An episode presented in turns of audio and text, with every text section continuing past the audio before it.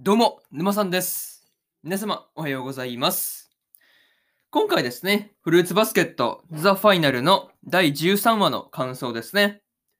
こちら、語っていきますんで、気軽に聞いていってください。というわけで、早速ですね、感想の方、入っていこうと思うわけですが、まず、一つ目ですね。トールを託すというところで、動物園デートの帰りにですね、まあ、花ちゃんとウオちゃんがですね、まあ、今日にトールのことを託していたわけなんですが、まあ、3人のことをね、こう、今までの3人のことを思えば、こう、だいぶと寂しくなるなっていう風にね、感じるところでした。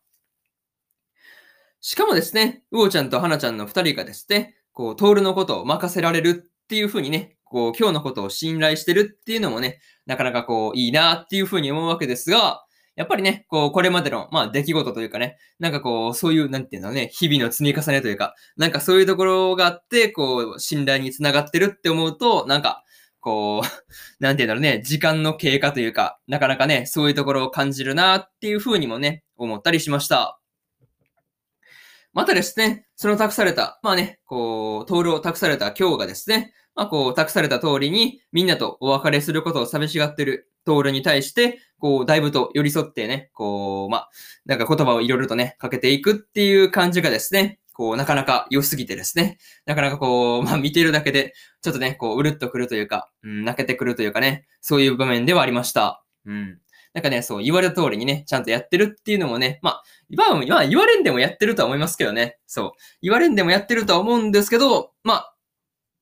うん、言われたシーンがね、挟まることによってね、逆にこう、なんて言うんだろうね、うん、よ、より一層この良くなったというか、なんかそういう感じがあったなっていうふうには見ていて感じたりしました。それとですね、えー京都、トールのね、動物園での、まあ、初デートだったわけなんですが、まあね、あの、保護者同伴っていうのがね、なかなか面白いなと いう感じでした。そう。まあ他にもですね、花ちゃんがですね、今日にね、あの、まあ言ってたこととして、あの、ママって呼んだら許してあげるですね。いや、あれはなかなかもう面白くてですね、めちゃめちゃ笑ってしまったなというところでした。うん。いや、めっちゃ笑ったよね、あれね。そう。いや、本当にめちゃめちゃ笑わせてもらったなって話で、まず一つ目の感想である、トールを託すというところ終わっておきます。で、次、二つ目ですね。別れの前日というところで、別れの前日ですね。いろいろなところでですね、こう話が展開されていったわけなんですが、まあ、あちこちでですね、こう、だいぶと、こう、イチャイチャしてる空気があってですね、まあ、なかなかこう、眼福だったな、という感じでした。まあ、個人的にですね、ユキとマチの二人がですね、まあ、特にこう、見ていて微笑ましかったわけなんですが、まあ、かけるがですね、大人の階段の云々のね、話をしたときに、こう、マチに思いっきりね、こう、まあ、殴られるっていうところっすよね。あれはなかなか面白かったよね。まあ予想、まあユキも言ってた通り、まあ殴られるというオチで、まあ分かっていたとはいえ、なかなか面白かったなっていう話でした。そう。まああとはね、あとはそうだな、あのユキの部屋のね、合鍵の話ですね。あっこもこう、街に渡すっていうくだりもですね、こう一部ね、こう S 気のあるユキのまあ、まあなんていうのね、行動というか、なかなかね、そういうところが、まあ良かったわけなんですが、まあその時のね、こう、ユキがいい笑顔してるなっていう風なことをね、見ながら思ったりしました。うん。またですね、しぐれがね、小説を書くっていうこと、書くことをね、やめたんだっていう話でですね、こう、みつるがですね、まあこう、悪は滅びたって言ってね、まあ喜んでるっていうところっすよね。そう。まあ、リツとね、一緒にこう、ぴょんぴょん飛び跳ねてるっていうところもね、見ていて面白かったよね。そう、悪は滅びたって言い方よね。いや、あれはマジで面白かったなっていうところですね。うん。まあ、他にもね、ヒルとかね、キサとか、まあ、イスズにですね、初春でね、まあ、もみじとかですね、まあ、それぞれにですね、まあ、トールへのこう、思いをですね、まあ、こう、馳せてるっていうところもね、なかなかいいシーンだったなっていうふうに思ったりしました。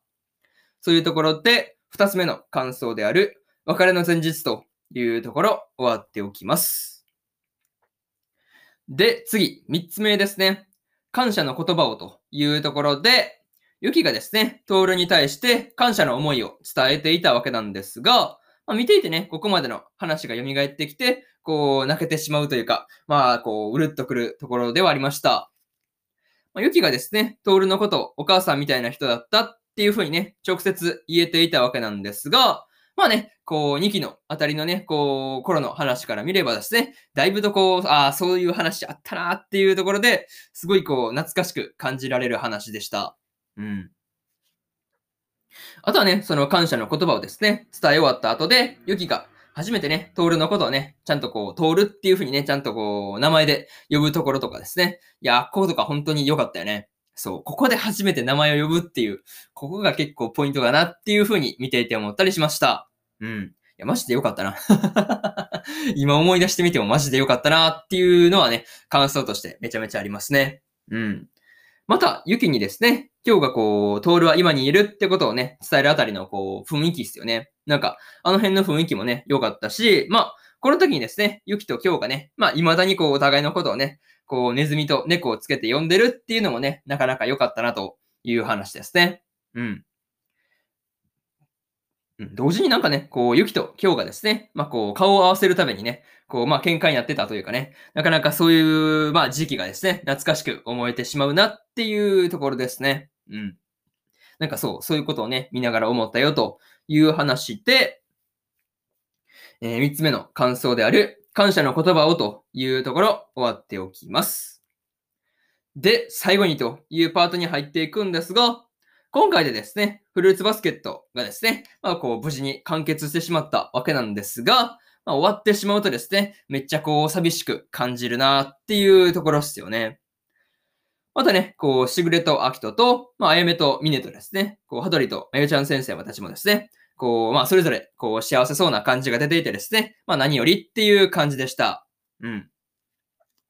またね、ラストの、まあ、終わりのところでですね、こう、トールとね、今日の、こう、孫ですね。まあ、娘とかじゃなくて、孫が出てきたっていうのが結構びっくりしたんですが、まあ、こう、孫が、孫がね、出てきたところっていうので、まあ、終わってるのもですね、こう、見ていて、微笑ましすぎてですね、まあ、何も言えないところでした。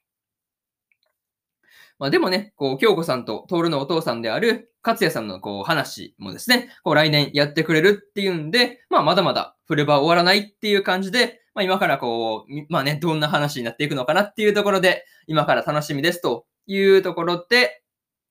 そうですね、今回のフルーツバスケットザ・ファイナルの第13話の感想ですね。こちら終わっておきます。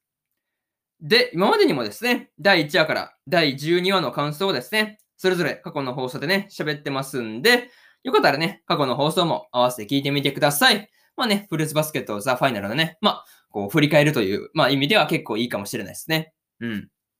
あとはですね、今日は他にも、えー、もう一本更新しておりまして、さよなら私のクラマーの第13話の感想ですね。こちら更新してますんで、よかったらね、こっちの、こっちもね、聞いてみてくださいという話と、明日ですね。明日はですね、エデンズゼロの第12話の感想と、